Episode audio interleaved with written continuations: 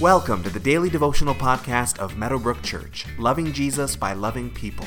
For more information about who we are, find us online at www.meadowbrook.ca.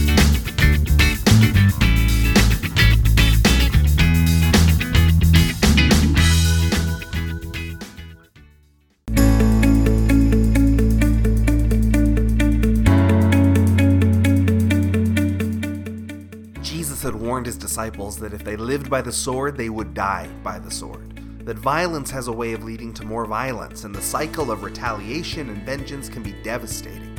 We see this in our cities and neighborhoods, on the news, even in entire nations that seem to be constantly caught up in violence. Jesus warns us in this area for a reason. Violence has a way of coming back on us, even if we think we are righteous when we use it. We see some of this at play in today's verses, where the once violent Saul is now living as a follower of Jesus. Acts chapter 9, verses 23 through 31 says, After many days had gone by, there was a conspiracy among the Jews to kill him, but Saul learned of their plan. Day and night they kept close watch on the city gates in order to kill him, but his followers took him by night and lowered him in a basket through an opening in the wall.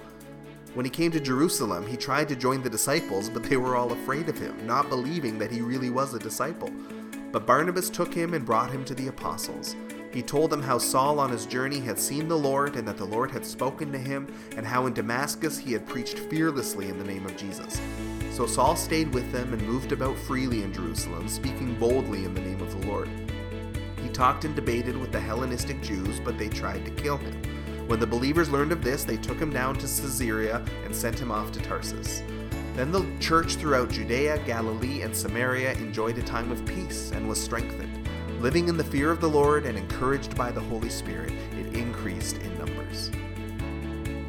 Before his salvation, Saul had been involved in violence in his persecution of the church, and now he is reaping the violence he once advocated.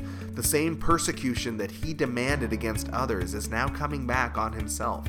His life is at risk, just as he put other people's lives at risk. This is a sobering reminder that just because Jesus has forgiven our sins doesn't always mean that we are removed from all of the natural consequences of our sins. Saul heads to Jerusalem, fleeing Damascus, which is the nation's capital and the spiritual center, but no one trusts him there, understandably. The last time they'd seen him was when he was heading off to Damascus for more persecution and violence. They don't know everything that has happened since then. This might be a trap. But Barnabas comes to the rescue. We've already met him earlier in the book of Acts, a man called Joseph who was apparently so encouraging that he was renamed Barnabas by the apostles, which means son of encouragement the great encourager, the optimist, the one respected amongst the Jerusalem church, has knowledge of Saul's story, and he personally endorses him, winning over the people to accept Saul as a brother and fellow believer. So the church is won over, but there are still killers out there. There are people who wish Saul harm. His life is in jeopardy. So he is sent by the church back to Tarsus, his hometown in present day Turkey, where presumably he must have had some family that he could hide out with for a while. The word says that the church thrives in this next season. The initial wave of persecution seems to have died down for now. Sadly, it would not be the case forever, but for the present, the church enjoys a time of peace. It is marked by the awareness of the fear of the Lord as well as the encouragement of the Holy Spirit, and the believers are strengthened and increase in number. Today, reflect on the two sides of what strengthened the church in this season the fear of the Lord and the encouragement of the Holy Spirit. Of these two things, which one do you lean more towards? Is it a holy awe and trembling at God's power, a fear of His judgment, a healthy fear of His authority? Or are you more drawn to the gentle side of God, the encouragement, the love, the hope that comes from Him?